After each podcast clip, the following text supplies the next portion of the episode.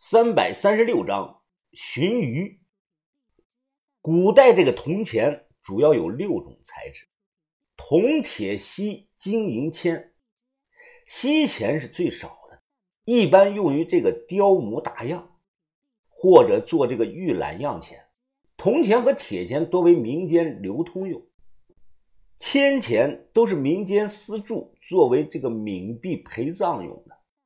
至于金制钱和银制钱，那就厉害了，一般都是宫里定做、赏赐性质的东西，也就是行里人常称呼的宫钱。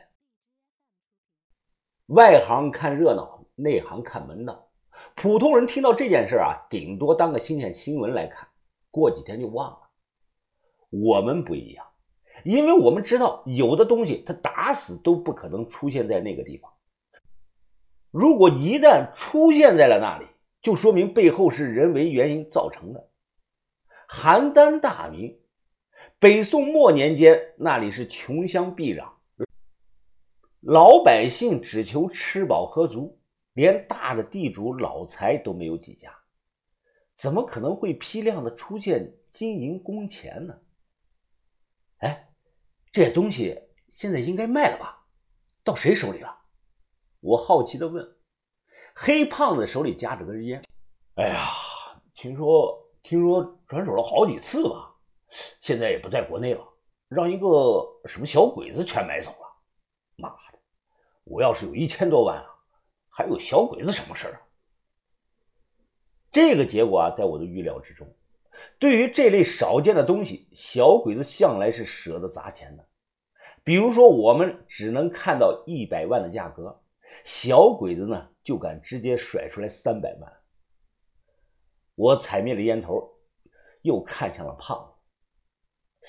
哎，胖子，你猜这些东西和尾齐的刘玉有关系吗？哎呀，不是有关，我觉得就是。啊，你这样想吧，刘玉的老家就在河北那一带，所以那一带常出现这个富昌铜钱。刘玉当年。被金国扶持当了皇帝，他干的第一件事啊，就是带人挖了北宋皇陵，抢了数不清的金银财宝啊！哎，而这些东西自然就跟着他回到了封地。至于怎么沉到这个大明水库底下，那那那真不清楚了。我听后啊，非常的疑惑。哎，胖子，你说有没有另外一种可能？是当年金兵入侵抢了这个宫里的东西，后来撤退北上的时候，遗留在了大明那一带啊。胖子呢摇了摇头，哎呀，这这这这你问我，我问谁啊？就像前几年西湖水下的那几枚值几十万的靖康通宝一样，有些事情啊，现在根本无从考究了。这恩人啊，你想不想发财啊？当然想，那就行了嘛。现在。咱们消息本来就晚了，要是去的再晚了，说不定连口汤都喝不上。哎，那你去不去啊？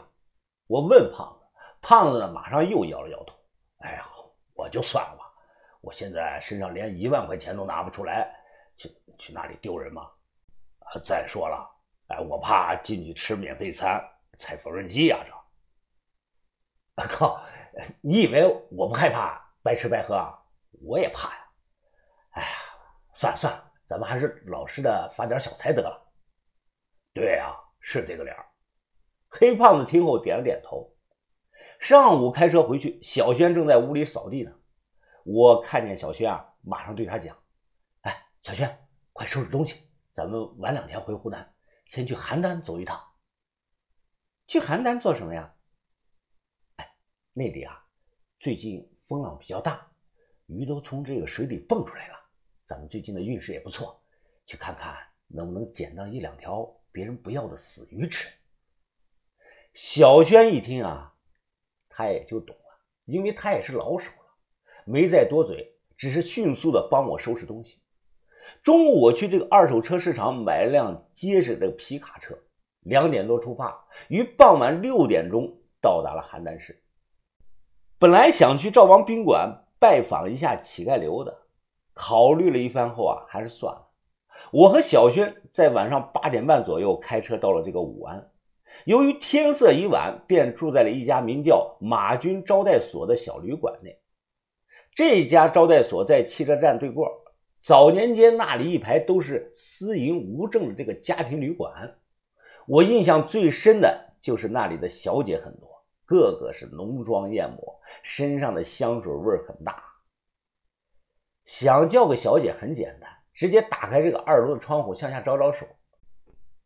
他们会对你伸出手来比个四，意思啊就是要四十块钱。如果觉得贵，就关上窗户，他们就走了；如果觉得价格还能接受，就开着窗户，然后呢，他们自己就上来敲门。这些都是我看到的，我当然不会去嫖。别说这个小轩跟着我了，就算我一个人，我也不会找，我怕得病。小旅馆这个隔音是极差，晚上都十点多了，我坐在沙发上翻看着这个手机。突然就听到这个隔壁房间的床一直在吱嘎吱嘎吱嘎的响，我拍了拍这个墙，对方听到后啊，安生了不少。哎，可是没想到过了五分钟不到，隔壁的床又开始吱啊吱啊的响，完全不把我的警告放在眼里啊。常年在外跑的人应该能理解那种感觉，你想睡，但就是睡不着。好，既然你不让我睡。那就他妈谁都别睡了！我打开这个电视，找出来少儿频道，直接将电视的声音放到最大，放这个铁甲小宝。哈哈哈哈！第一，绝不能意气用事；第二，绝不漏抓任何一件坏事；第三，绝对裁判的公正漂亮。请请队长前来觐见。我黑着脸，一言不发的看着动画片，声音太大了。小轩劝我小声点，我没理会。临近十二点，隔壁呢终于受不住了，过来敲门。来找我的这个人啊，三十多岁，鹰钩鼻子，留着一个像汉奸一样的中分头。看到我开门，他就说道：“哎，你就不能把声音小声点啊？声音大的整栋楼都听见，吵死人了！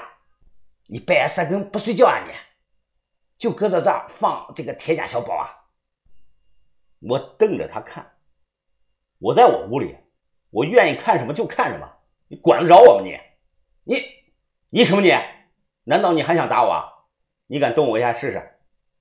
双方就这样对视了几秒钟，对方啊，突然先服软了。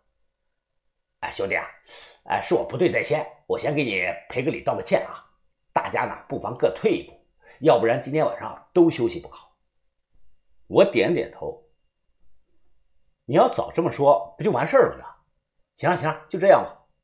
我准备关门，他突然挡住了门。哎，兄弟啊，听你口音不像是本地人啊，做什么生意的？做正经生意。对方听后笑了，嘿嘿嘿，你脖子上戴的这颗红珠子可是唐代的，别装了。